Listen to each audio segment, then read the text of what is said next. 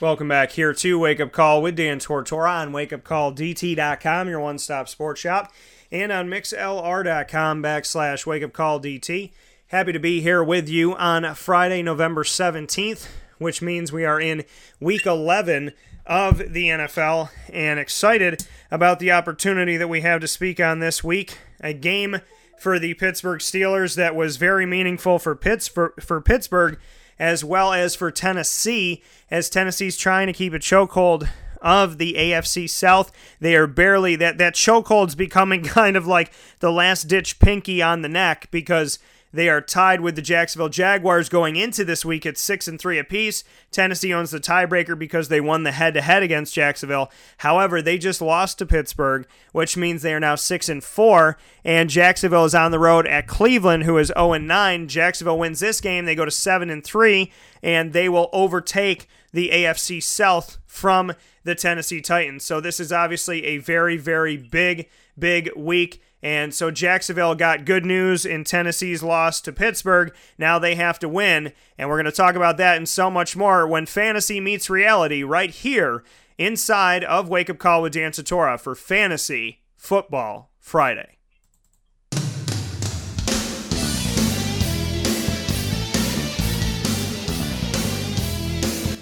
Fantasy Football Friday brought to you by the Wildcat Sports Pub on 3680 Milton Avenue in Camillus, New York. It is a phenomenal place to go to, not just for fantasy football, for NFL watching, but in general. The food is awesome. You know what I get chicken Caesar wrap. Love the, uh, they call them the comma fries. They're like chips slash fries.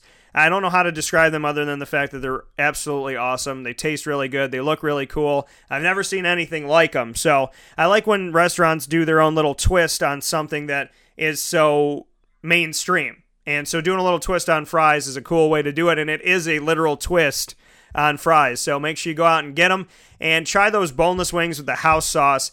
Absolutely amazing. Ton of great food over at the Wildcat. Full bar, family friendly it's a family friendly sports bar, which normally, when you're hanging out with the family, you have to say, okay, I'll hang out with the family for a little while at Chuck E. Cheese, and then I'm going over to the sports bar. Well, in this situation, you have the opportunity to bring the family and there is this family atmosphere. It's family oriented, and getting families into the Wildcat Sports Pub is what is very meaningful. You can have a beer with your buddies, you can go have wine with the ladies, or you could bring the family there and have a good time. Watch the games, enjoy them all the NBA, the NHL, college football, college basketball, whatever day of the week it is, whatever's going on, and of course the NFL and fantasy football. It is your hub for that. So I want to thank the Wildcat Sports Pub in Camillus, New York, and suggest you head out there today. And definitely, you fantasy football players, head out there this weekend and watch on all of their TVs the direct TV opportunity to see every single one of the games on in that circumference as you spin around in your chair. You can check out every single one of the games. Mike Sofka of Hall of Fame Fantasy FantasyFootball.com and myself, of course, Dan Tortora here of Wake Up Call on wakeupcalldt.com and mixlr.com backslash wake up call DT. are proud to bring you Fantasy Football Friday, and this is Week 11. Mike, how you doing today? Awesome. How you doing? Doing very well. And Mike, I want to get started right away, uh, jumping into it full force. Tennessee, Pittsburgh. Thoughts on the game? Yeah, I think Pittsburgh finally showed up, and I think uh, you know anytime you have a team like Tennessee that turns the ball over like they did last night, ridiculous four interceptions. You know, you say say what you will, it is what it is, and uh, you know Pittsburgh put the beat down on them. How good is Antonio Brown? I mean, this is a guy who, even in double coverage, just about all night, pulls down three touchdowns. He's obviously heads and shoulders, fantasy wise, and maybe NFL wise, the best receiver going right now. Yeah, you know, you have to give it up to Antonio Brown. I mean, I, I went into the season considering him to be the best. I, I think that coming out of this game, you know, you look at, like Mike said, you look at his numbers, what he was able to do 10 catches, targeted 13 times, 10 catches, 144 yards, three touchdowns in the game.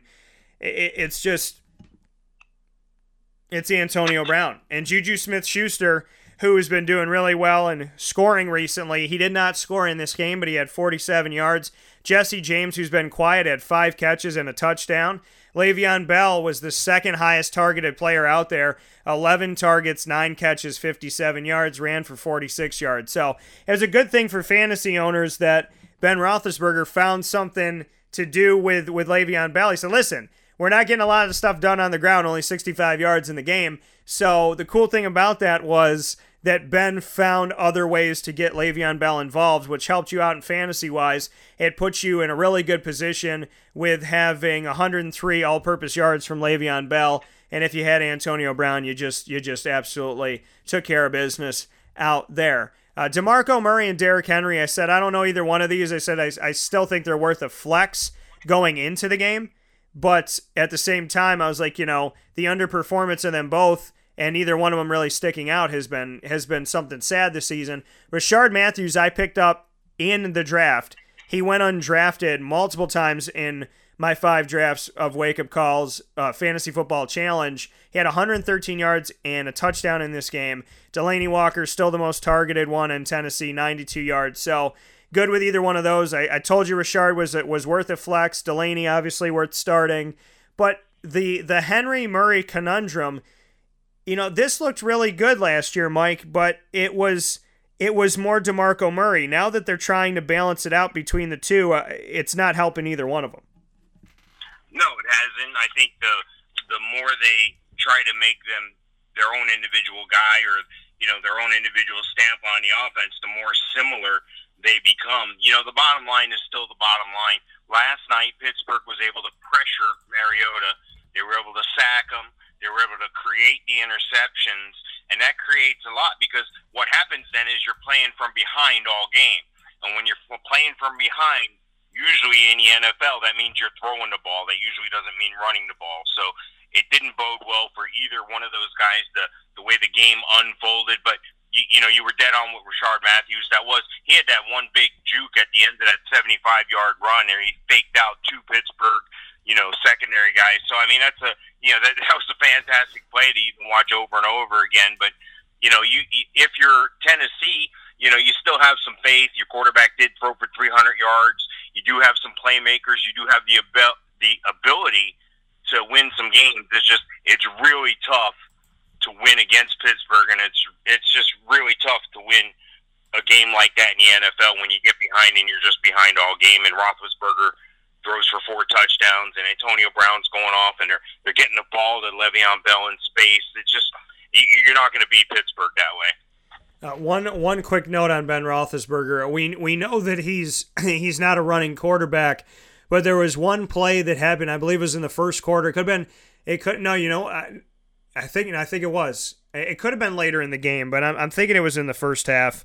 But either way, Tennessee had come through and you see two guys charging on the defensive line. You're like, okay, well they sacked him, and they both they both came up on to uh, what would be the right shoulder of Ben Roethlisberger, and Ben stayed up, but he didn't move out of the pocket. What concerned me was the fact that Ben literally looked like he could not move one foot in front of the other like they were stone. And number two was the fact that they two Tennessee Titans got through and they didn't sack him. It took a third guy to bring him down coming from the other side. So I mean, I don't know. That's I mean, uh, Tennessee obviously struggling. It takes three guys to take Ben Roethlisberger down, and at the same time, it looked like it looked like Ben, who we already know is not a running quarterback. He literally looked like he was completely immobile on the play. Did you, can you look back to that and, and make any you know any uh, any thought that you have on on the fact that Ben Roethlisberger it looked like one of the easiest sacks ever in the history of the NFL? Yeah, well, that's what you get when you face, you know, they don't call him Big Ben for nothing. This is a guy who, you know, ever since he came out of that area in Miami, Ohio, uh, you know, this is a guy that they knew had the stuff. You know, if you watch that movie Draft Day that came out not long ago, a couple years ago, about the NFL draft and about the Cleveland Browns, you know, it was all fictitious stuff, but they used, you know, the shield, the real teams and everything. They even, they even made a comment that one of the players that this guy's a Roethlisberger type the sure hit. So this isn't new. When you come to the NFL and you win the Super Bowl in your second year, you know you're you've arrived at an elite status, and he'll always be a top level quarterback. But I think those days are waning, and I think the time is winding down. But it still goes to show you that he's still a solid player. He's got some solid pieces around him, and everybody knows how to do their job on that team. And it looks like they're starting to gel at the right time late in the season, getting ready for a push for the playoffs here. Is an excellent time to start putting up points in the NFL. Absolutely. And, you know, we, we've discussed how Le'Veon Bell and Antonio Brown get the job done even when Ben Roethlisberger's numbers didn't look that good in fantasy. These numbers were great. Know, what he was able to do in this game four touchdowns, no picks, 299 yards, not even 300 yards, and was able to throw four touchdowns in the game. They have the best record in the AFC at 8 and 2 and they are fending off the New England Patriots still.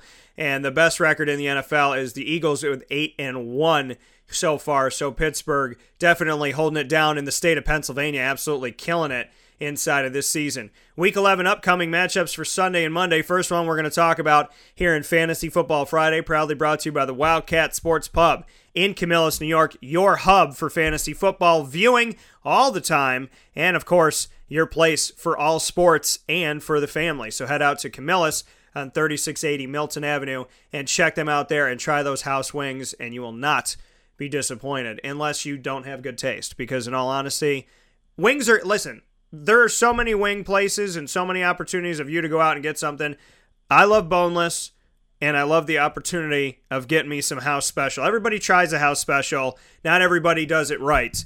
And the Wildcat definitely holds court in that respect. And that, you know, when you're talking about watching a game, how can you not have wings and some good nachos and whatnot hanging out with you? Detroit at Chicago is the first game we're going to discuss for Sunday, Mike. Detroit is still trying to get into the playoffs. Chicago is trying to figure out who their draft pick is going to be. What do you think about this game? Yeah, well, Detroit's definitely the best looking five and four team I've seen in a long time. They look like they're playing a lot better than their record reflects, but you know, don't sleep on the Bears. Had it not been for a bad coach's decision on a replay challenge that could have gone either way. Uh, I, I don't know if you recall the situation, but they, they replayed the ball going to the pylon in the corner, and instead of getting called as a touchdown like they challenged it to be, the call was a fumble out of the back of the end zone, which meant they turned the ball over. So they went from having a first down at like the one yard line to trying to get a touchdown on a replay to turning the ball over by calling for the replay, and that was just a bad decision You can't win games like that in the NFL. He should have had somebody upstairs telling him yes or no. They, you know, they all know the replay, but I know they got a short window to do it. Listen, this game coming up here, there's no excuse for either team. The Bears at three and six, they got some talent, but they don't have any receivers. They got an upcoming quarterback, but he's still learning the game. The NFL is much different than college, and here's a guy, Mitch Trubisky, who didn't even get a lot of college starts, only a handful of college starts. So this is a situation that's going to take time for the Bears to gel. Matt Stafford's definitely a guy you want to play. He's the number nine overall quarterback this week. Detroit's been able to run the ball a little bit lately, but I think your value in running back is on the other side of the ball, and the Bears with Jordan Howard. He's the number eight running back this week. Ameer Abdullah's been making some of splash, and you know, receiver wise, I, I like what Marvin Jones has been putting together as of late. He hasn't been totally consistent. And Golden Tate, number 16 receiver this week, definitely a guy you want to start.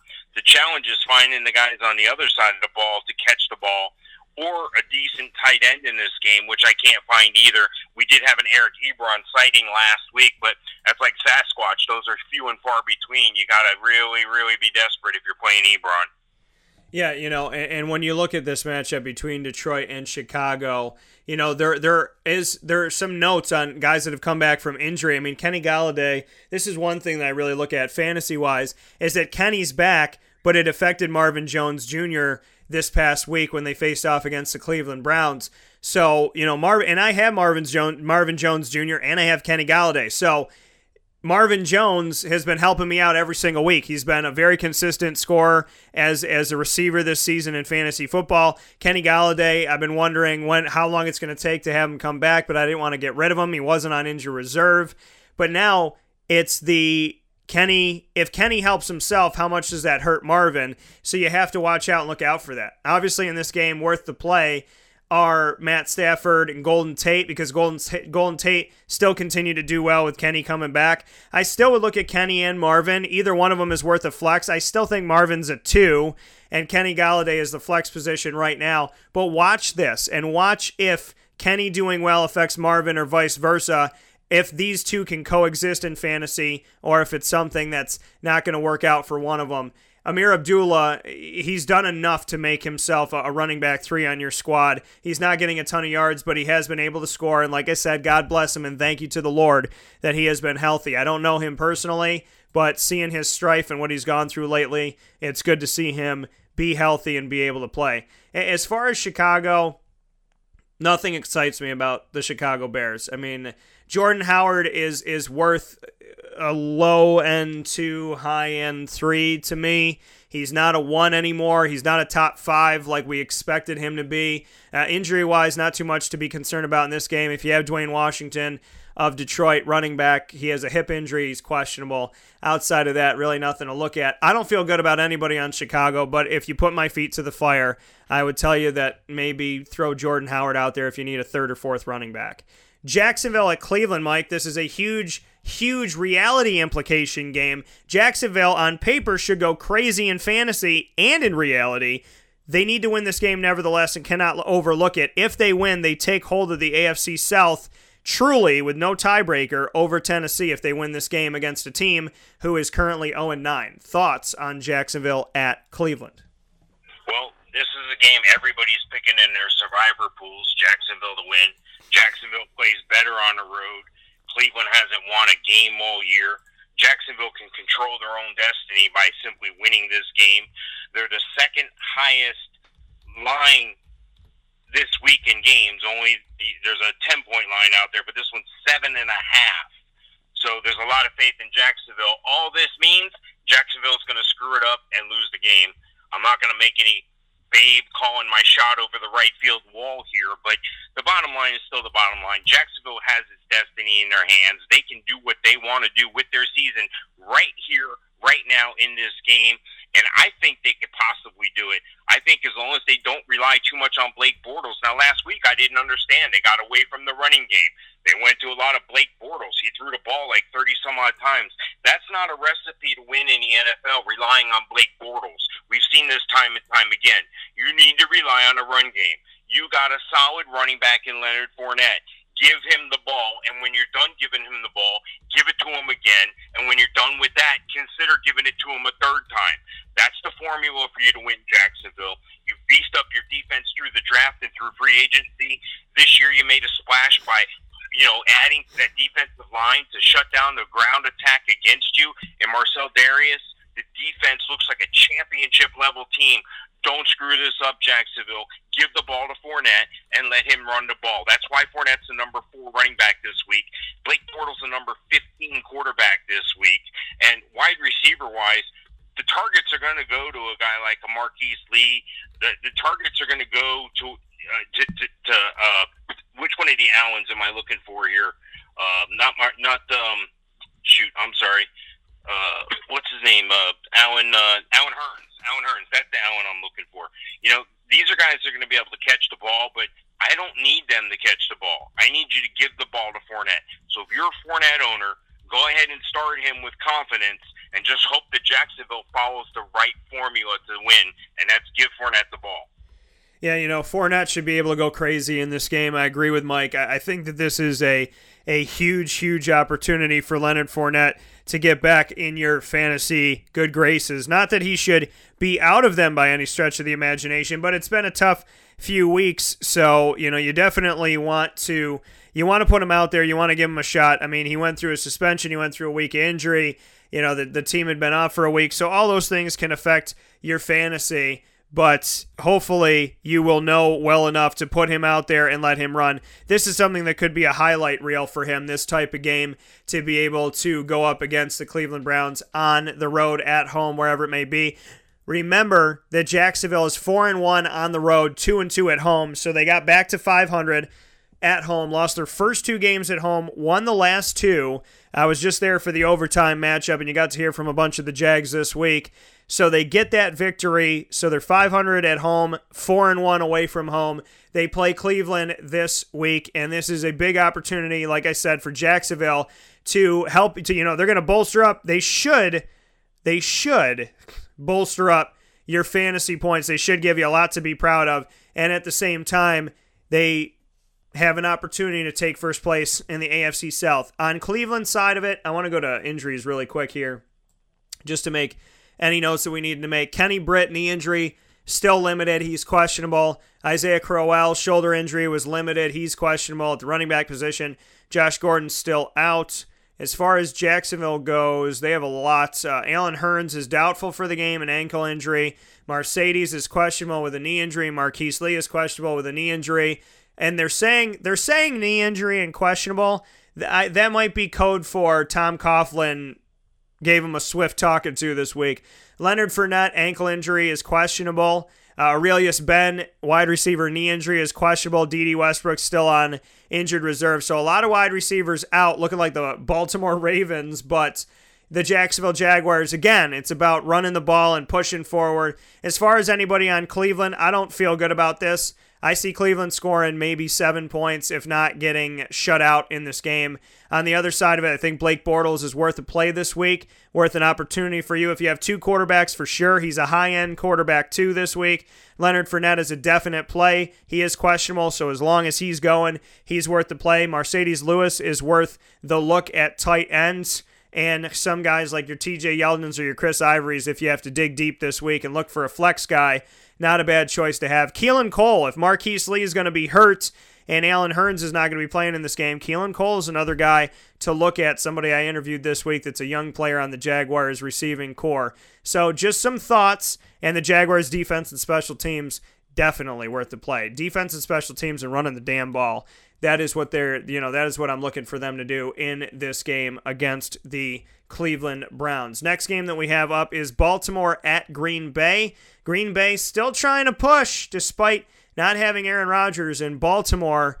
They've they've had some better days. What do you think about this one, Mike?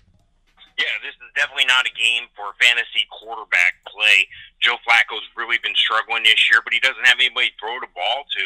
You know, you pointed it out before, receiver wise, they're just hurting. It's a bad situation for Green Bay because, well, they don't have a very good quarterback right now either, and Brett Hundley. This has devastated the fantasy play of guys like Jordy Nelson and Davante Adams, the injuries at running back. It's hard to rely on Green Bay players. This is a situation where it's not just Hundley himself. It's the difference between Hundley and Rodgers. Ball placement, back shoulder throws, being able to elude, being able to process information and make the necessary checkdowns and things that balance the offense better. And that's what Aaron Rodgers has. He has a Favre like command, a field general type command of the offense. And they have every bit of confidence in his Manning like presence on the field where he's going to get the job done. They don't have that in Hundley, and that's just because of a lack of a number of reps against real top level NFL talent week in, week out.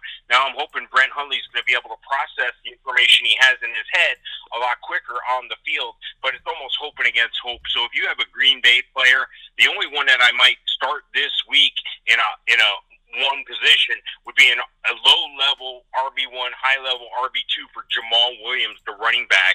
This is a guy who was available on some waiver wires earlier in the week due to the extensive injuries still being suffered by Ty Montgomery, can't seem to get healthy, get back on the field. And the same thing with Aaron Jones. Looks like he's going to be out three to six weeks. So Jamaal Williams will pay your way to the playoffs if you're able to pick him up. If not, sneak out there, see if he's still out there. He's definitely worth a bench spot. But, you know, I got to downgrade Jordy Nelson. He's number 39 wide receiver this week, and Davante Adams, the number 24 receiver this week. On the other side of the ball, there's really nothing. There's Maclin. He's the number 28 receiver. But Jamaal Williams is where you're going to find all the value in this game. Yeah, this this as as Mike and I both said, you know, Baltimore is not is not the team to you know make you feel good fantasy football wise. They haven't been the team that have you know most likely helped you out of any binds this year, uh, last year as well. it's it's just been it's been a very tumultuous injury laden last two years for Baltimore, unfortunately, and I hope and pray the best for everybody to get well very soon. Uh, Danny Woodhead is taking part in activities. He's still on injury reserve for Baltimore.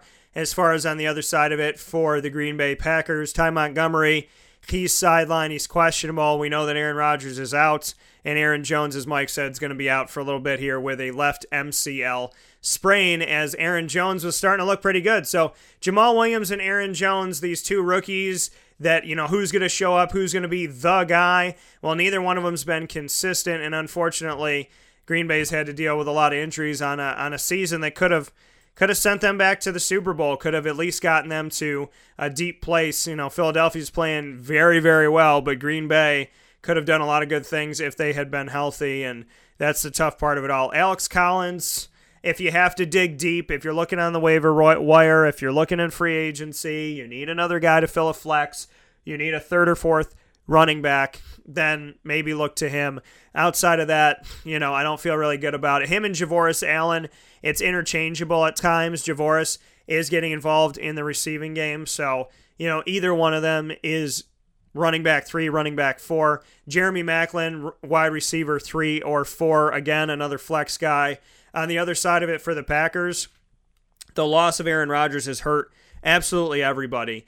And the effect that that's had has has been really tough. Davante Adams has been up and down. He scored most recently and was targeted the most. So if you want to play Davante then you know I see him as a low end two, a high end three. Jordy Nelson has severely seen a decrease in his fantasy output with Brent Hundley being the quarterback for the team. Uh, Randall Cobb quiet as well, not as quiet as Jordy. So I feel the best about Davante Adams and Jamaal Williams. I mean, if you're going to run the ball, give him an opportunity. I think he's a, a low end two, high end three this week. Next game up is Tampa Bay at Miami. The battle for bragging rights in Florida. What do you think about this one, Mike? Well, I think there's something in the water in Florida that, and and this goes back to this is the hurricane game. They got rescheduled, and maybe the hurricane has stirred the water up in Florida because on the college level, you got Florida and Florida State struggling this year. Miami's undefeated. UCF looks like the best team in the state, and USF can put up some points. But same thing in the pro game here. You know, you got Jacksonville leading the division, and you got Miami and Tampa Bay just struggling to get to 500 the Bucks at three and six, and the Dolphins at four and five. This is not a great game for fantasy, but there's going to be some fantasy luck here. There's going to be some fantasy value. If you're looking and struggling, Ryan Fitzpatrick isn't a bad play this week. I got him as the number 11 overall. Uh, quarterback. And you know where he went to school? He went to Harvard. Guess who else went to Harvard? Cameron Brate, the tight end, who's a solid tight end there as well. They're going to rely on each other. Oh, and don't forget, Mike Evans has got his revenge game from the suspension. He's the number ten receiver this week. So any one of those guys is a is worthy of a one in their respective position. Doug Martin, I got it. I I don't see him totally back as an elite back yet, but he's the number 19 running back this week. And I'll tell you what, you want a sneaky play, maybe in the, some daily games, Jay Cutler, because it seems that Tampa Bay can't stop the pass. They're weak against the pass. What should be their strength is their pass defense is actually their Achilles heel. So while I'm not high on Jay Cutler, he's a number 18 quarterback this week. He could be a sneaky play. And Kenyon Drake and Damien Williams are going to continue to split the time, split the ball. I look for Kenyon Drake to eventually win that battle. He's the number 17 overall running back this week. Both guys very similar. It's just I think Drake's the better fit right now. And of course, in Miami, I'd be remiss if I didn't mention guys like Jarvis Landry and DeVante Parker. Both guys are low end wide receiver twos. Not much to report as far as tight end. Julius Thomas has been making some blips on the radar, but I don't warrant a spot for him even on my team at this point in time. Yeah, I, in in this game, and like Mike said, you know, Florida is very different right now. Lane Kiffin's still the coach at, at FAU. It wasn't a joke. Turns out to be reality. We also have, you know, the struggle of the Florida Gators, the struggle of the Florida State Seminoles, the rise of Miami in the second season under Mark Richt. And I agree, UCF looks to be the best team in the state of Florida. Scott Frost is doing a heck of a job and they have been very, very strong. And then you look at USF with Charlie Strong coming back. Speaking of Strong, first season with the South Florida Bulls, and they've only lost a game. And they are going to push after winning last night. They're going to push this battle for Florida to the brink. If UCF wins over the weekend, then it all comes down to the matchup between UCF and USF, an undefeated team. If if UCF stays undefeated, undefeated versus one loss, whoever wins the game, they'll both have, you know, if UCF wins the game, then obviously it's done and they have won the American Athletic East side of it, and they will host the championship game. If they lose, then they'll both have a loss, them and South Florida, and South Florida will leapfrog them in the 11th hour, and that will be an interesting moment in the American Athletics. So, one of the coolest things that is happening in college football is happening in the American Athletics. So, if you're not paying attention, you need to get on it and start watching, and definitely watch UCF this weekend, because if they don't win this weekend, then all types of craziness can go on. But if they win, we are spinning ourselves into an amazing, amazing time in college football. And the beauty of it, I mean, you look at the facts, these teams, eh, everything that happened with the Hurricane, UCF 10 weeks straight. Uh, South Florida got some games in because they started earlier than everybody else. They didn't have their first week. Week one was in September, and their week one was August 26th. So you look at South Florida's benefits of doing that before the hurricane and not knowing what the hurricane was going to be and that there was going to be a hurricane. And then Central Florida, 10 straight weeks of football to end, to end the season. And darn it, eh, eh, if it hasn't made them stronger somehow when some people thought maybe it would affect them and make them falter. So Tampa Bay and Miami in the professional level, they're going after it this week. And, you know, Tampa, they they won the game over the Jets, which a lot of people thought would happen because Ryan Fitzpatrick had an opportunity to get back at his old team and he won this game 15 to 10 for the Tampa Bay Buccaneers.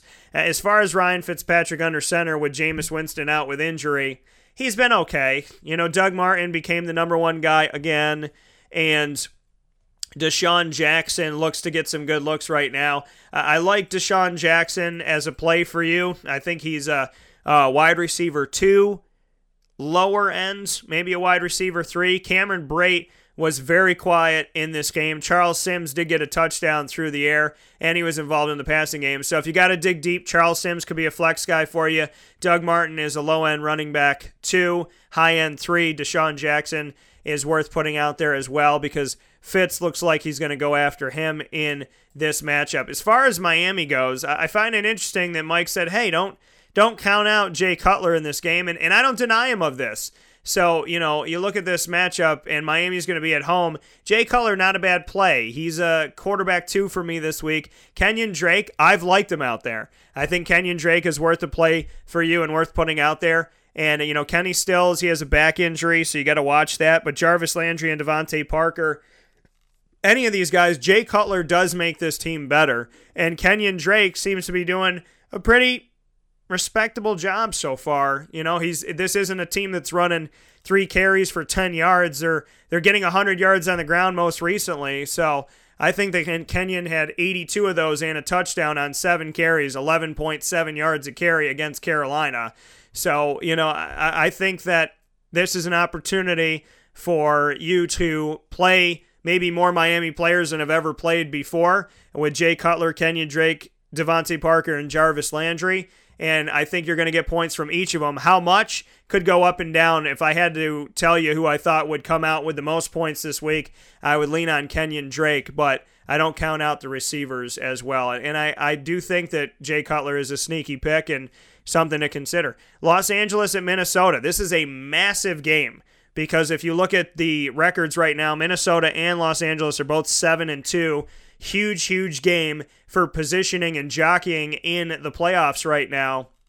What do you think about this one, Mike? Well, this is a game I'm most forward. I'm most looking forward to watching this week. Both teams at seven and two. Uh, Minnesota plays well. They play well at home. They got a great defense the Rams are just hot when they want to be. They can score points. They're looking like the greatest show on turf again almost. This is a situation where I think the last team that has the ball is going to end up winning the game. Now, either side, it's an interesting storyline with Case Keenum, who was over there on the other side of the ball. looking over his shoulder at Goff. Now Goff is the starter, and Goff has proved himself as a perennial starter. He's a low end uh, QB one this week, high end QB two at a twelve slash thirteen. I have him tied with uh, Philip Rivers, but it, it, Case Keenum's not going to do bad for Minnesota. Getting a vote of confidence recently, even though Teddy Bridgewater supposedly back and don't believe the Bridgewater hype. Don't drink the Kool Aid.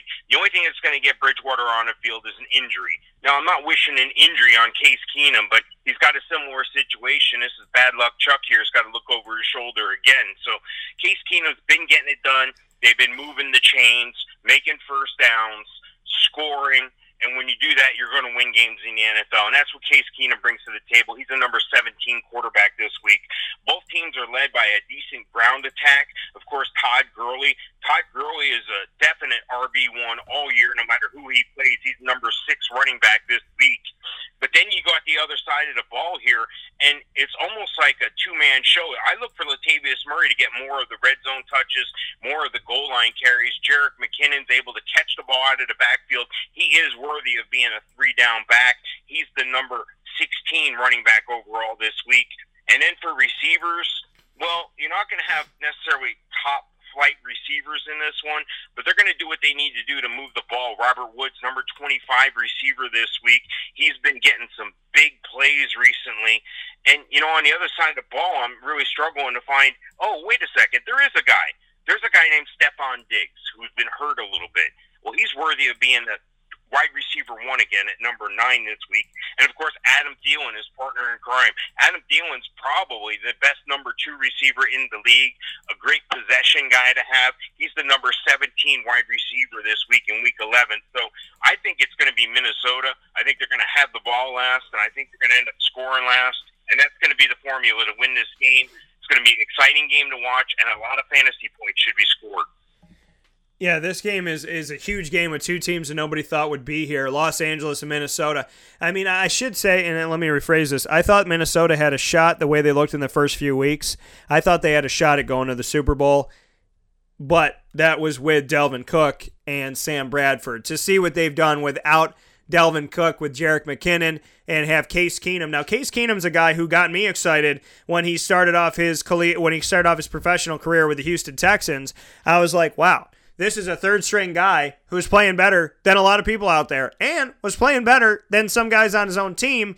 So, Case Keenum, to see him be what he is right now to this team is a beautiful, beautiful thing. Minnesota, I don't think they, they had this expectation of this. They did good for them, but I can't see that they thought that all of this was going to come with Case Keenum, nor did I think that, you know, Los Angeles with Sean McVay in his first season as a head coach, he's a young guy in his early 30s, that all of this would come about with the team.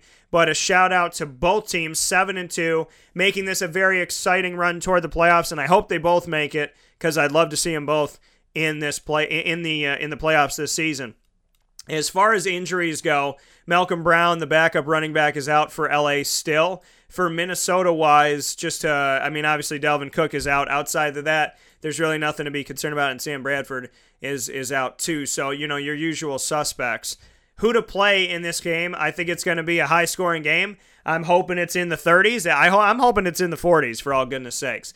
Jared Goff, Todd Gurley second, Robert Woods. Somebody asked me, should you play him? Well, he's looking better now than he looked since maybe his beginning in Buffalo. So I like Robert Woods in this game. Cooper Kupp is is a is a low end three to me right now. Watkins and Woods seem to be getting into the end zone more. So Watkins is a high end three. Woods is a low end two for me this week. Todd Gurley is a play absolutely. Jared Goff is a play. I'm happy that somebody left him out there for me a couple weeks ago. Uh, on the other side of it, Case Keenum, he's not a bad it's not a bad play in this. If he's a high end quarterback two, a low end one, because the matchup looks like it's favorable for high scoring if you need some help and your guy's down or your guy's off, whatever it may be is going on with your team, and all you got left is Case Keenum, don't feel too bad about yourself. Latavius Murray and Jerick McKinnon, it's hard to tell you which one to play right now because they've gone back and forth. So, in all honesty, I'd, I'd put one of them as my running back three. Adam Thielen and Stefon Diggs are worth the play. Thielen's been taking care of business with Keenum, 166 yards and a touchdown most recently, 12 targets and caught eight. But don't rule out Stefon Diggs, as Mike said as well. We'll take a step aside for a fast break and come back with more fantasy football advice for Week 11. This is a wake up call, fast break. The Wildcat Sports Pub in Camillus, New York is located on 3680 Milton Avenue in the Home Depot Plaza. It is your family friendly sports bar and restaurant. Folks, some sports bars aren't family friendly. Some family friendly restaurants are not sports bars. The Wildcat Sports Pub in Camillus, New York is proud to be both. It is that marriage that you've been looking for for years. The Wildcat Sports Pub is your home base for your sports bar and restaurant needs, games for the kids, indoor and outdoor activities, and enough things on the menu to come back every single week and get to try something new. They're open Sundays from noon to 8 p.m., Monday through Wednesday, 11 a.m. to 11 p.m., and Thursday through Saturday from 11 a.m. to midnight. For reservations and party information, call 315 487 2222 for the Wildcat family friendly sports pub and restaurant.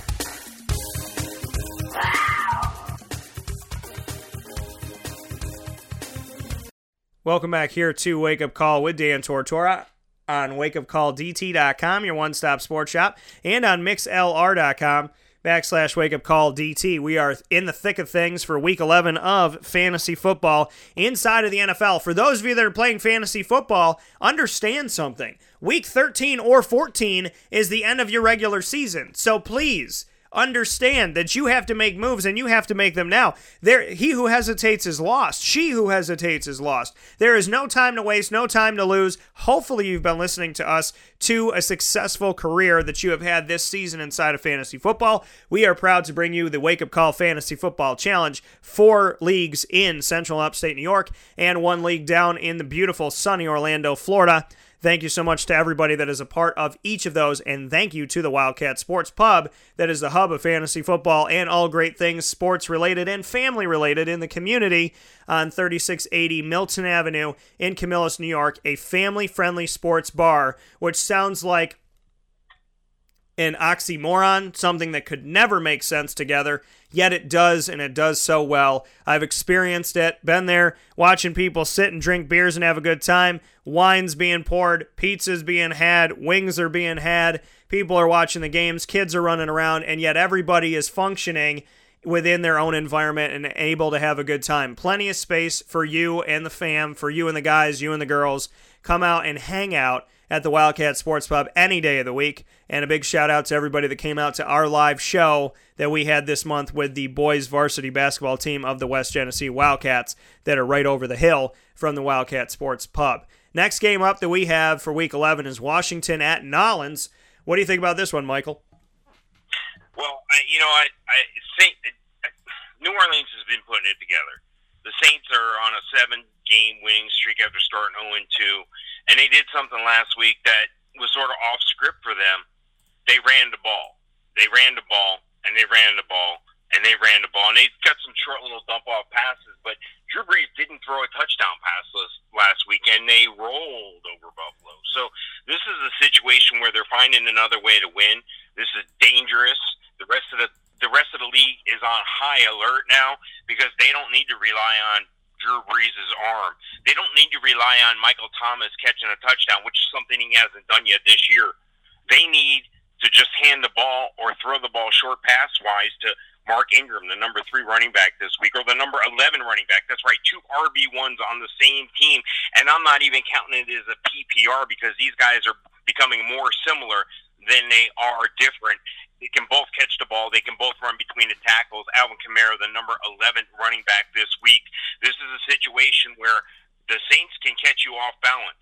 When you think they're going to zig, they're going to zag. When you think they're going to pass, they're going to run. And that defense has been shored up. Their defense has been playing a lot better. The last time they were able to put together a ground attack and make improvements on the defense was when they had their Super Bowl run a few years back. This is a dangerous team. I look for them to continue rolling at home.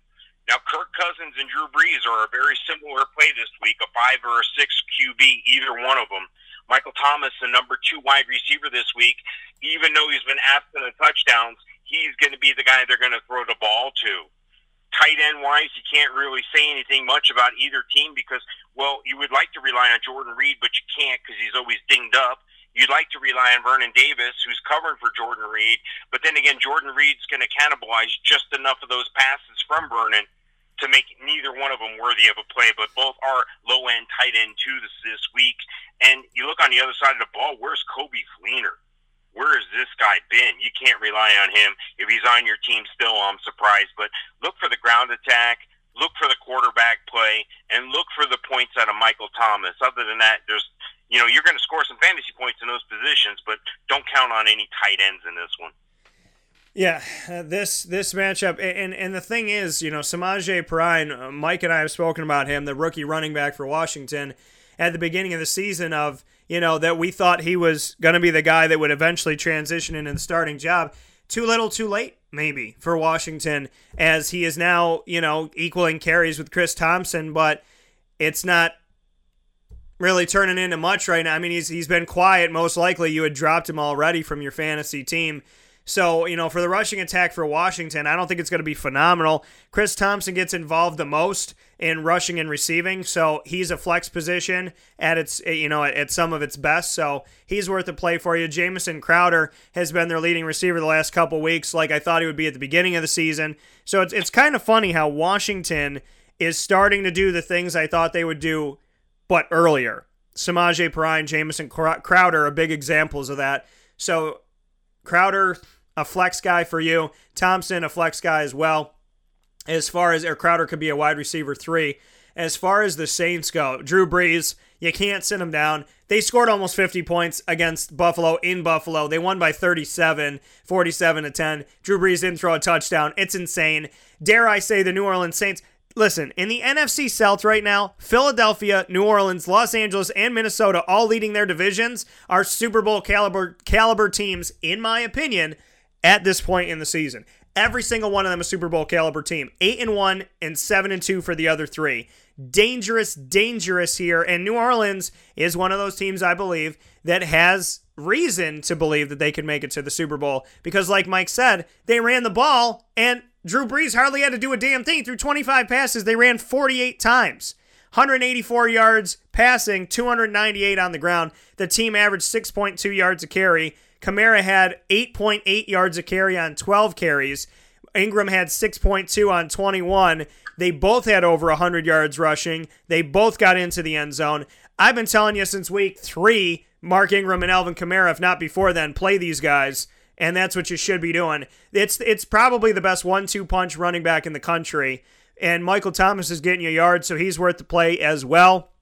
And Kamara started out getting involved receiving the ball and then a few rushes here and there while he's still involved in the receiving game and he's running the ball. So Mark Ingram's your workhorse runner. Elvin's doing a little bit of everything, and both of them are making you happy if you're a fantasy owner.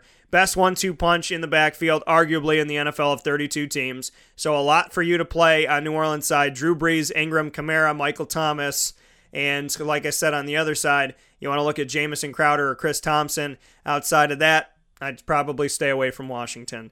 Next game up is Kansas City at New York. I said to Mike on the break, why do I feel like New York might win this game? And I think it's because they seem to do well against the AFC West and they seem to succeed when they're not supposed to.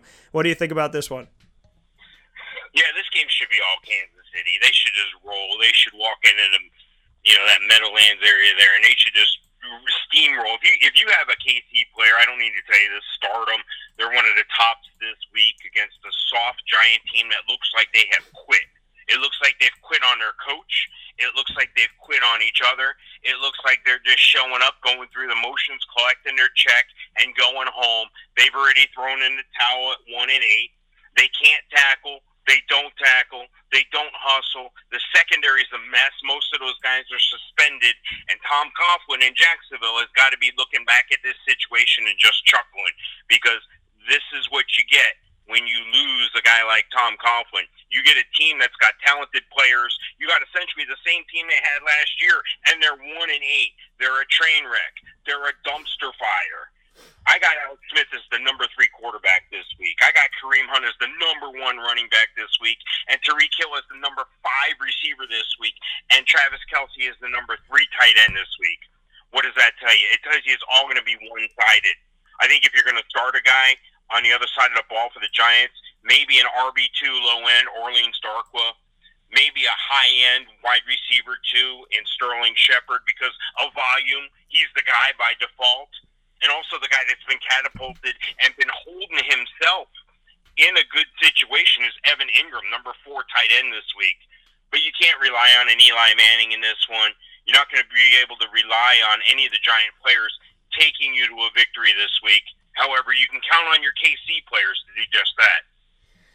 Well, you know, as as the rapper once said, I don't want no mediocre. I can't handle mediocre. So that's what the Giants have been. They have been, well, they've been below mediocre, okay? You go up against a team in San Francisco who had not beaten anybody all year long, and you let them get a victory. You gave San Francisco the one thing they probably didn't want, which was a win. They're trying to get that number one pick, folks, and look what the New York Giants did to spoil that and screw that up. The Giants are not looking good this year, but I do agree with Mike that Orleans Darkwa, Sterling Shepard, and Evan Engram are players that you need to put out there for this game. Definitely Evan Engram because he's been one of the most consistent tight ends in the end zone all year long. I told you at the beginning of the year that Evan Engram and David Njoku were the rookie tight ends that you had to pay attention to and commit to. David Njoku's gone through numerous uh, quarterbacks, and that has not boded well for them. But Evan Engram, no matter how bad New York looks, he's been the better of the two, and he's done a great job. So those are the three names to look at for New York. As far as the Chiefs go, it's the usual suspects: Kareem Hunt, Travis Kelce, Tyreek Hill. I'm not gonna not gonna make it hard on you at all, but I agree with Mike on this one too. Alex Smith, all of a sudden has risen to prominence in your fantasy football roster for this week. Next up, Arizona at Houston. Thoughts? Well, this is a must win for Arizona. This is a situation where they can win this game going up against a quarterback in Tom Savage, who shouldn't be on your team unless you need a guy in a super flex or a multiple quarterback league. This is a situation where they're going to reload with Blaine Gabbert. That's right, Blaine Gabbert in Arizona. It looks like Stanton's not going to get the nod. I know he's been limited at practice and trying to get back, but he's probably not going to get the nod. It's going to be Blake. It's going to be uh, a Blaine Gabbert, and this Blaine Gabbert sighting, he's going to be able to, as long as he can elude a little pass rush from JV, Jadeveon Clowney, he's going to be okay because they missed J.J. Watt badly in Houston. This is a situation where they're going to be able to run the ball a little better than they have. Adrian Peterson should have a better showing. He's a number 10 running back this week. But on the other side of the ball, they got a guy in Lamar Miller who's going to be equally, if not better, than Adrian Peterson. So those are two safe guys you can start. Those are RB ones. But you know what? I'm looking at this whole situation, this whole game. You got to look at it, DeAndre Hopkins. At sheer volume, they're going to have to throw the ball. They're going to throw the ball to him. He's the guy that's been most productive for them. He's the number one receiver. He's a Pro Bowler for a reason. And if I'm looking further at this game, it looks like CJ Fiedorowicz has been trying to make his mm-hmm. way back. He might be a surprise guy this week. Not much to report on the other side of the ball as far as tight ends. But let me tell you why this game is so important for Arizona. Well, you know that running back they had that's been on IR, ready to return? He just got his cast off. He's in rehab right now. If Arizona wins this game, I say that he comes back, David Johnson being he, in week 12 to give this team a booster shot to get them back on track. However, if you're at four and six and you're at the bottom looking up, maybe you don't want to rush that young guy back and risk further injury. So this is a huge game for Arizona. This could be a make or break game for them. And there's some fantasy points that you could have out of this game, primarily in the running back position, if you're paying attention this matchup, you know, the Arizona and Houston, you would think that this would be a better matchup, a better fantasy play for you if it was Carson Palmer going up against Deshaun Watson. But there's been so many injuries, over 240 players on injured reserve this season, and we still have a bunch of weeks to go. and obviously we're hoping for all of them to get better. Adrian Peterson in in this game, as far as injury report goes, uh, we know that Drew Stanton is doubtful for the game. So, like Mike said, Blaine Gabbert for Arizona side, David Johnson. Uh, is still they're telling him not to make a schedule so we don't know when and if he's coming back what's going to happen with that on the other side of it for houston will fuller you heard about adding insult to injury. Well, how about adding injury to insult? He's been insulted by Tom Savage taking over because he was on a trajectory of being one of the best mid-season pickups in fantasy football. Then Savage came in, and all of a sudden, from Watson to Savage, Will Fuller was insignificant and barely utilized. Now he has a rib injury, and he is doubtful for the game. So adding injury to insult for Will Fuller the fifth, who, like me, you might have picked him up and then had to drop him within two weeks. So very sad for Will Fuller. Uh, on Arizona side, I think they're going to have to tr- they're going to try to run the ball in this game. So Adrian Peterson is worth a nod. Jermaine Gresham has been cons- more consistent than he has been in a while. So he's a low end tight end for me, a low end two, but still an opportunity. Larry Fitz, well, I should say a high end two, low end one. Larry Fitzgerald is worth the nod as well. On Houston side, DeAndre Hopkins somehow, some way. I told you if anybody's going to get it done, it would be him. He figures it out no matter who the quarterback is. Bless his heart. He's the only guy I would tell you to play. We're going to take a step aside very quick here and come back to round out the rest of Week 11's fantasy football advice from Mike Sofka of Hall of Fame FantasyFootball.com, and of course myself, Dan Tortora of WakeUpCallDT.com. Next up after the fast break is Buffalo at LA. I know the quarterback of Buffalo now. I told you he was going to play this season. We'll talk about it in a moment. This is a wake up call, fast break. The Wildcat Sports Pub in Camillus, New York is located on 3680 Milton Avenue in the Home Depot Plaza. It is your family friendly sports bar and restaurant. Folks, some sports bars aren't family friendly. Some family friendly restaurants are not sports bars. The Wildcat Sports Pub in Camillus, New York is proud to be both. It is that marriage that you've been looking for for years. The Wildcat Sports Pub is your home base for your sports bar and restaurant needs, games for the kids, indoor and outdoor activities, and enough things on the menu to come back every single week and get to try something new. They're open Sundays from noon to 8 p.m., Monday through Wednesday, 11 a.m. to 11 p.m., and Thursday through Saturday from 11 a.m. to midnight. For reservations and party information, call 315 487 2222 for the Wildcat family friendly sports pub and restaurant.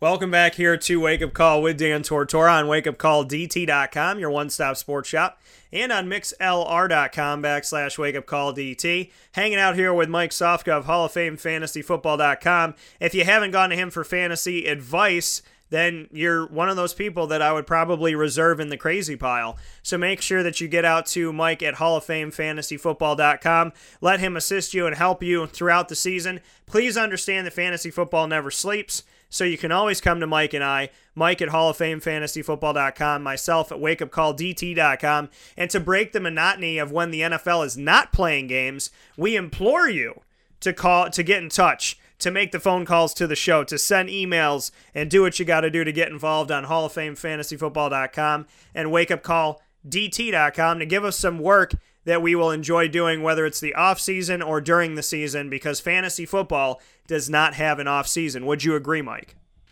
Absolutely. If you're not uh, two weeks ahead, you're a week behind. You need to be paying attention to everything at all times college ball, pro games, you know, who's coming out early for the draft, who's looking good in college, injuries in college to, you know, OTAs to the draft to free agent signings. It doesn't stop. And there's a, some year round leagues I'm involved in. If you haven't gotten involved in one of those, that's a lot of fun. It's a lot of commitment. It's not for the everyday player, but yeah, it, it can be a lot of fun. It makes it almost like an exact replica of the NFL. And that obviously is something very exciting to look into for your upcoming weeks and enjoy. But we're with the here and now. You got to look at the here and now. This is not coach speak. This is reality. This is clutch time for you folks.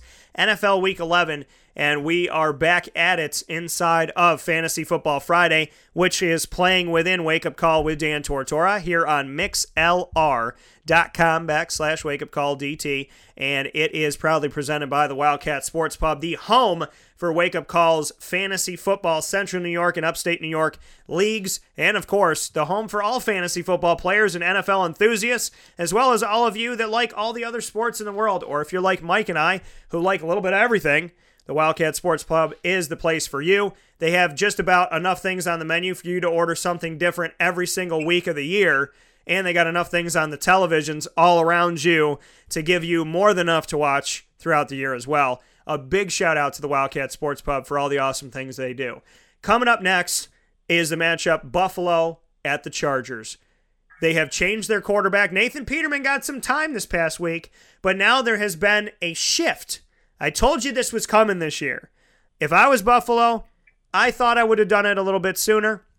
Hindsight 2020, they're 5 and 4, so I don't deny myself the fact that maybe it would have made more sense to do it in week 7, week 9. Well, they're doing it in week 11. Nathan Peterman, former Pitt quarterback, is the starter. You heard what Narduzzi had to say to me about him earlier on in today's show. Mike, what do you think about Mr. Peterman? Well, when I think of him, I think of that character from Seinfeld, J. Peterman, and you know maybe there's something similar. You know, he's got that mystery about him. So this is going to be an opportunity for NFL fans. You know, you got a glimpse, but maybe there's something to this. Maybe there's something to this move. This might be the beginning of the end for Tyrod Taylor last year with the uh, the not getting him on the field for bonus issues. This year, I, I think that he's just worn out his welcome. Unfortunately, I think he's a solid player, and with the right coaching and the right team around him, he's still a bona fide quarterback in this league. It's just not working out in Buffalo, and it's time for them to move on. I wouldn't rely on Peterman this week. Obviously, on the road, even though it is against the Chargers, you know, your first start like that's not an easy one, let alone on the road in the NFL. So you can't count on him, but you can count on the guy on the other side of the ball you can count on Philip Rivers to help you out this week. He's a low end quarterback one. I think the value is not going to be in any receivers necessarily, but just the running backs. You know, Melvin Gordon is still a solid play, and a sneaky play now, a sneaky pickup is Austin Ekeler, who seems to be the perfect change of pace guy. Scored a couple times last week. Looks like he can find a ball and create when he gets in space. So this is a guy who you want to put on your team as a as a flex guy or a third guy you know, a guy that can take a bench spot and jump in there and maybe surprise you and catapult you to a win one week. You know, looking at the receivers, Keenan Allen, he's a 21 wide receiver this week. Hunter Henry, as far as tight ends go, has been a tremendous disappointment. You know, he's he's inconsistent at best. Hasn't even had the targets, let alone the catches recently. And you know, on the other side of the ball, Charles Clay looking to get back. You know, you got a Kelvin Benjamin looking to establish himself here. So this is not a great fantasy points game. Could be an interesting game to watch, but you know, if you know where to find the gems, if you know how to pick up or be able to pick up an Austin Ekeler and make room for him, if you have room, this could be a game and a time you could look back on later in a year and go, "That's where I won the championship." Yeah, you know, Austin Ekeler, I, I, watched him in the most recent game that was down in Jacksonville for. You know, he's definitely shown up. He's done some good things. There's there's been a, a Melvin Gordon that has been a little bit banged up, beaten and bruised, and been on the injury report for the last few weeks and in the last three weeks uh, for sure. So Austin Ekeler's taken advantage of that. He had two touchdowns. They looked almost exactly the same. It was a short pass outright for 28 yards, short pass outright for 22 yards. That he took these, you know, two, three yard passes and turned them into cutting around the right side and heading into the end zone. I mean, these are big plays by Austin Ekeler, and it's what kept the Chargers in the game. So Ekeler is definitely worth a pickup if, if like Mike said, you can make room for him. And I like the way that, that you worded it, Mike, because, you know, the last week I, I had some difficulty with that. I needed players to fill in for bye weeks and injuries, uh, mostly bye weeks. I needed players to fill in. But the struggle that I had was I didn't want to get rid of anybody. So I'm trying to put a guy on the roster. I need another running back, but then I don't have enough space. I have to put a wide receiver out there. So do I want to take because I bring I bring like an Austin Ekeler onto the team and say, okay, well he's he's a running back going to put out there. but the one that I need to fill the spot for is a receiver, and then I don't want to get rid of the other receiver that I have. So sometimes you end up putting the guy on and stashing him because you want to get him onto the team, but you don't know where he fits. So it is a chess match right now, at least for me, it's been in week 10 going into week 11. Now, Philip Rivers is questionable for the game. He has yet to clear the concussion protocol and was limited on Thursday. Uh, they said, We think that Rivers will play, but that's up to the doctors, is what the head coach, Anthony Lynn, said for Philip Rivers. Outside of that injury, nothing really to be concerned about. Uh, Stephen Hauschka, who's been killing it going over to the Bills, used to be the Seattle Seahawks kicker. He sat out Thursday's practice with right hip soreness, should play in the game, though. Jordan Matthews is questionable, so has been his gameplay.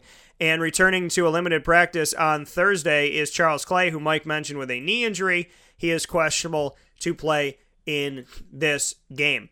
As far as I'm concerned for Buffalo, I like LeSean McCoy in this matchup. The fact that Tyrod Taylor's not under center and it's Nathan Peterman means should mean that LeSean McCoy is going to have some more yardage. Kelvin Benjamin's another guy to take a look at, and the potential of Charles Clay as a low end two, just because he's coming back from injury, and, and if he's not full go, that might affect some of his play. But those three guys, and you know, if you have to go two quarterbacks, I'm not I'm not against saying a low end two for Nathan Peterman because they're playing the Chargers, so it could be a fun game. He's obviously not your starting quarterback, but if you have to play a couple, I'm just saying. LeSean McCoy, Kelvin Benjamin, and Charles Clay, though, on the other side of it. Charles Clay, I go back and forth because he is very talented, but his his his injury that has nagged him throughout the season has obviously affected him. If Rivers plays, whether he's you know if he's not 100 percent then Austin Ekeler could be helped out by this as well. He was a leading rusher and receiver for the team against the Jaguars.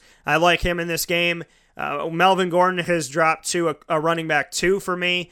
Ekeler is one of those guys that could be uh, a low end two for you to put onto your team this week. And so I like both of them in this game. The receivers continue to be a juggling act of, of who's going to get it. So I trust more in Gordon and Ekeler than in anybody else in this game for the Chargers. Next one is Cincinnati at Denver. What do you have for this one, Mike?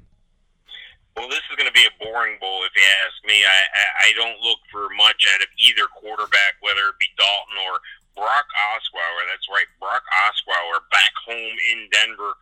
You know, eh, you can't count on either one of these guys this week, unfortunately. You'll be able to count on the running backs, though. Joe Mixon, number 15 overall running back this week. C.J. Anderson, not so much. A, a high end running back free flex play.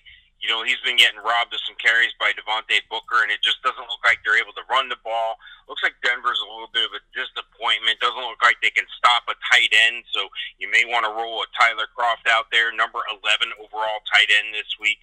And, you know, they're receivers both receivers worthy of being wide receiver ones.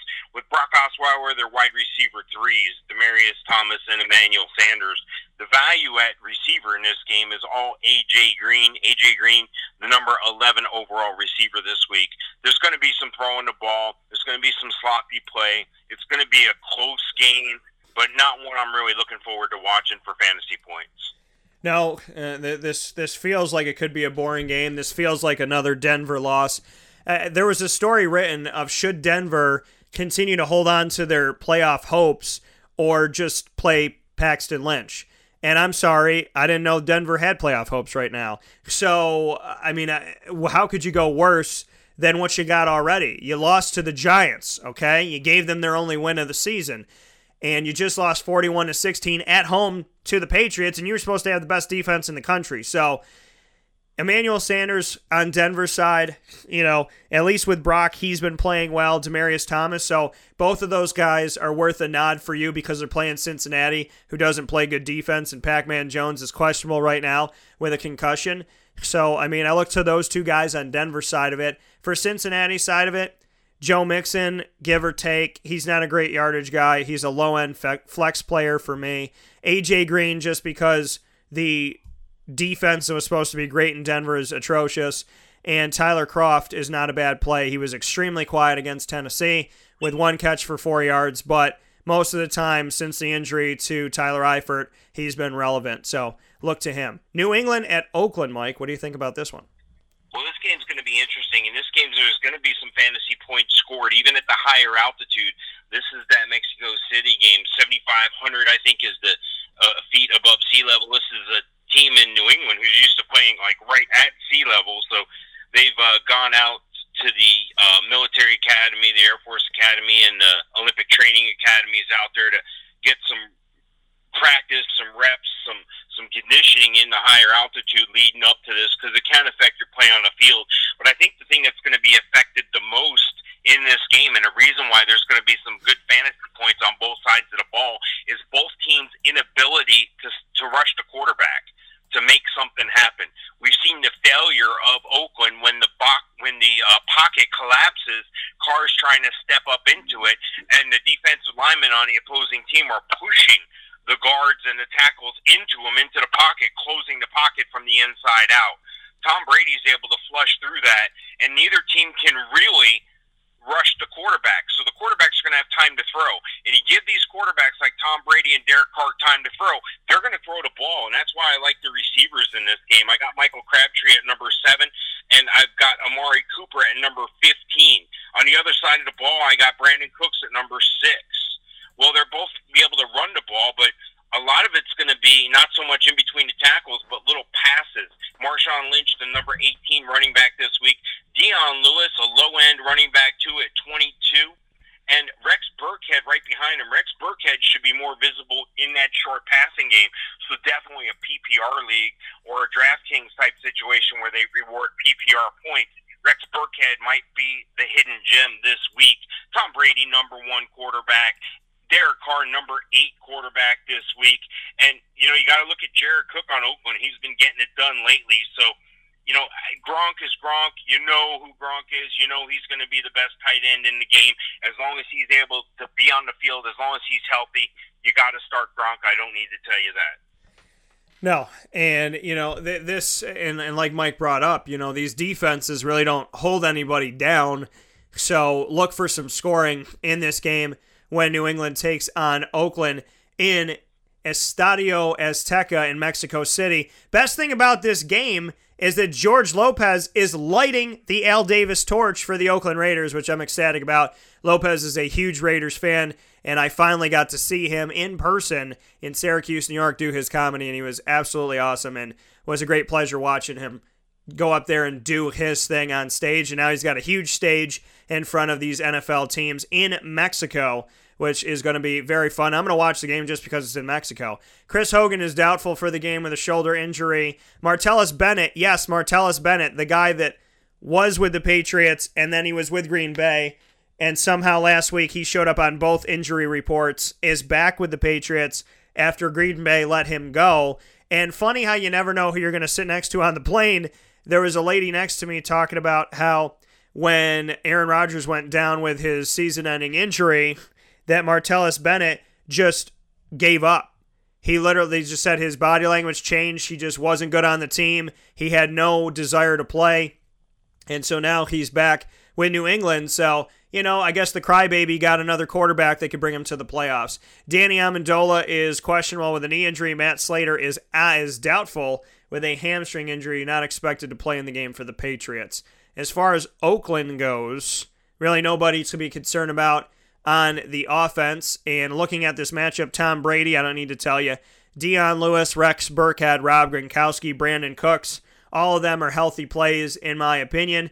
And I do agree with Mike that Rex Burkhead, who who I who I grabbed and threw onto my team a couple weeks ago because somebody I think had dropped him or left him out there for the Wolves. He's got an opportunity to be something in this game, and you can never count him out. Marshawn Lynch has somehow become somewhat relevant now with two touchdowns most recently, so that's been good for him. Jared Cook is finally doing what I thought Jared Cook would do based on what he showed me in the preseason. Nine targets, eight catches, 126 yards. He's been fun to watch, and he's obviously affected the output of Michael Crabtree. But Crabtree, Cooper, and Cook all worth a nod, in my opinion. Cook has risen to a tight end one for me in this game, and Marshawn Lynch is a low end running back two because of his inconsistency. But darn it if he hasn't gotten better in recent time. Philadelphia, Dallas for Sunday Night Football. Thoughts, Mike? Yeah, I like Philadelphia in this game at eight and one, and no Ezekiel Elliott on the other side of the ball.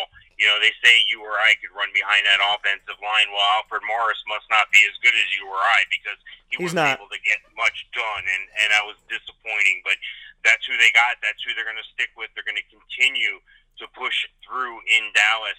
This is going to be a game with some fantasy points and some implications. Both sides of the ball, you can get value. I got Carson Wentz, the number four quarterback this week. Dak Prescott, number seven.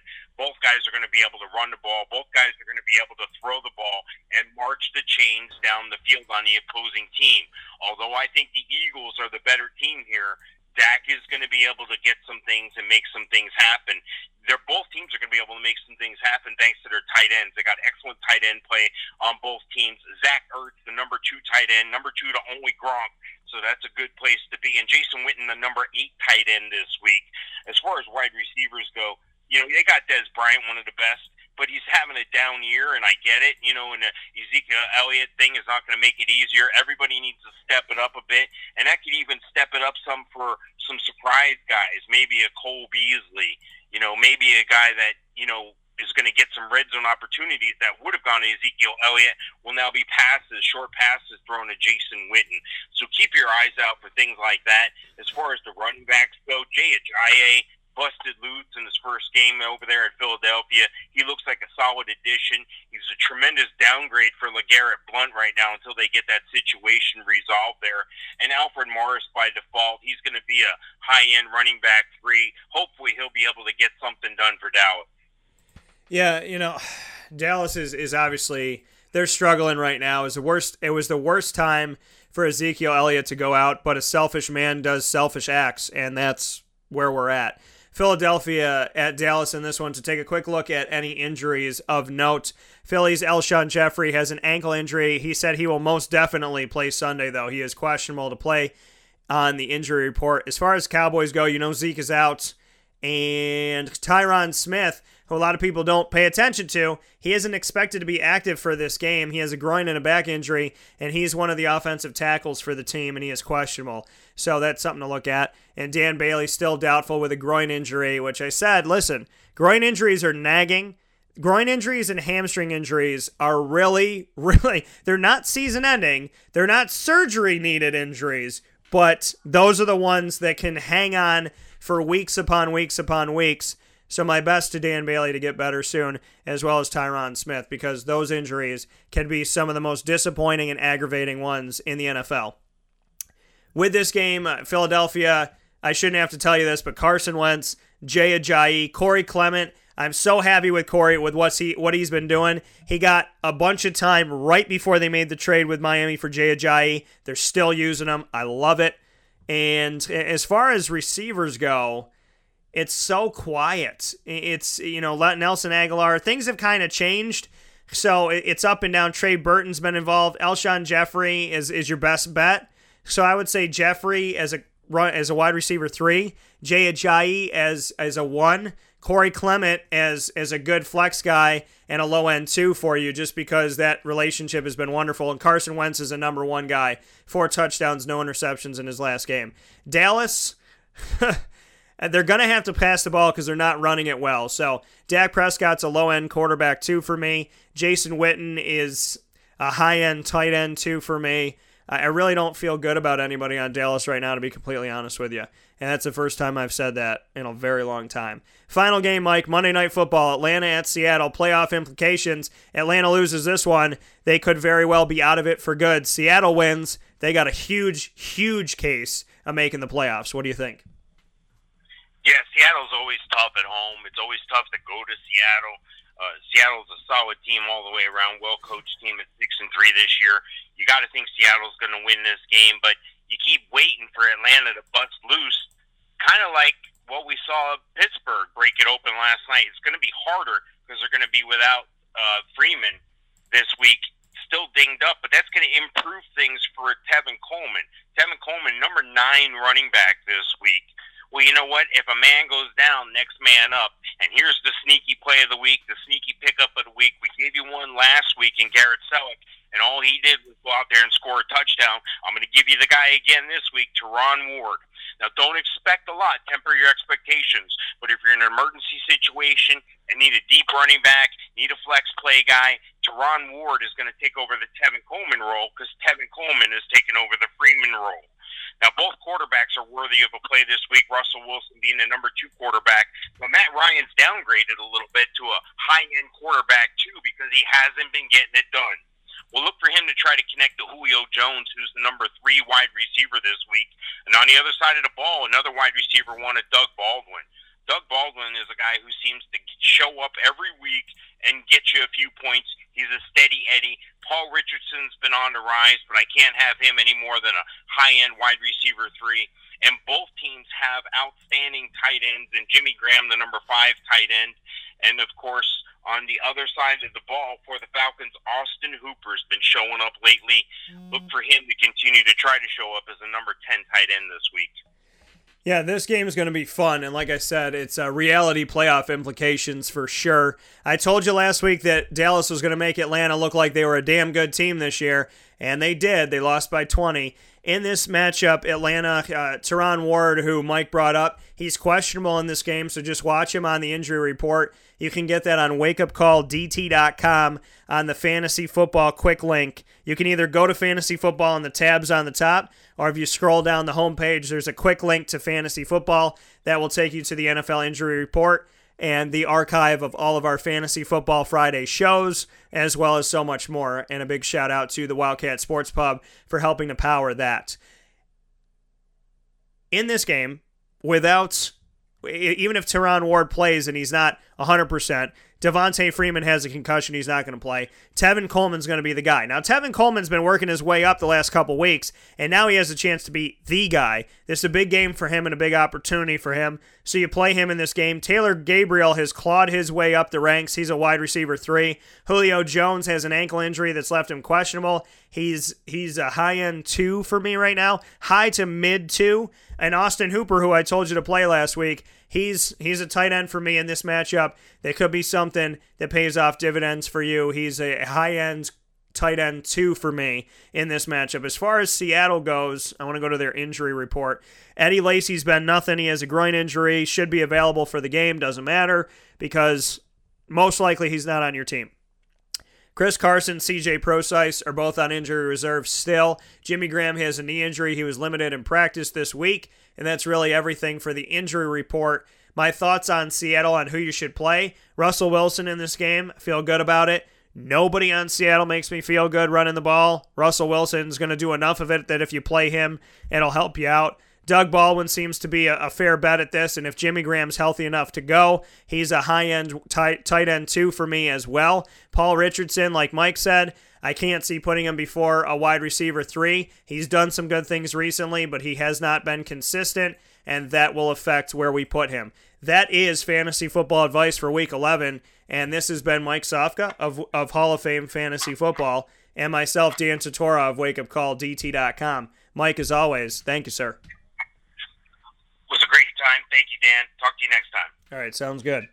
That coming from Mike Sofka once again. You can check him out at Hall of Fame FantasyFootball.com. Our show will be archived and uploaded today. You'll be able to go to WakeUpCallDT.com and click on the RSS feed, as well as the iTunes podcast logo and the downloadable app powered by Podbean, and listen to the show. If you like the page on Wake Up Call, or if you like the page on Facebook at Wake Up Call DT, and on Twitter, if you follow at CallDT, C A L L D T, you will automatically have a quick link to that as well to listen in to the broadcast that you just heard. Thank you so much for tuning in. Big shout out to Muddy Waters. We had what I consider our most successful night of game show night that's only a couple months old at Muddy Waters. You guys have been great. They were hanging out, we ended at 8 20 something and almost 11 o'clock, we had half the team still hanging out around the bar, just having a good time and mingling and, and enjoying their time. So I appreciate everybody that came out. Happy Thanksgiving. We are off this coming week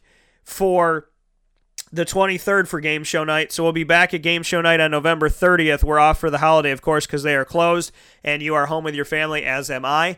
I will be back with you on Monday, though. We're going to be doing Monday, Tuesday, Wednesday shows next week and potential of doing our Friday show as well. But we're definitely going to be here for Monday, Tuesday, and Wednesday. So I'll talk with you at 9 a.m. to 11 a.m. those days. On mixlr.com backslash wake up call DT. And if you want to see me sooner, which you should, come out and hang out with Dale Shackelford, Syracuse basketball alum, and myself, Dan Tortora, 5 p.m. Saturday, November 18th, which is tomorrow for those of you listening live at Lee's and Staggerwall downtown. Come and hang out with us and have yourselves a good time to pregame at 5 o'clock for Syracuse's 7 o'clock matchup at the Carrier Dome. Can't wait to see you out at Lee's and Staggerwald this Saturday, November 18th at 5 p.m. for great food, drink specials, and great conversation. And you get to meet a former Syracuse player. I'll see you then, and God bless in the meantime.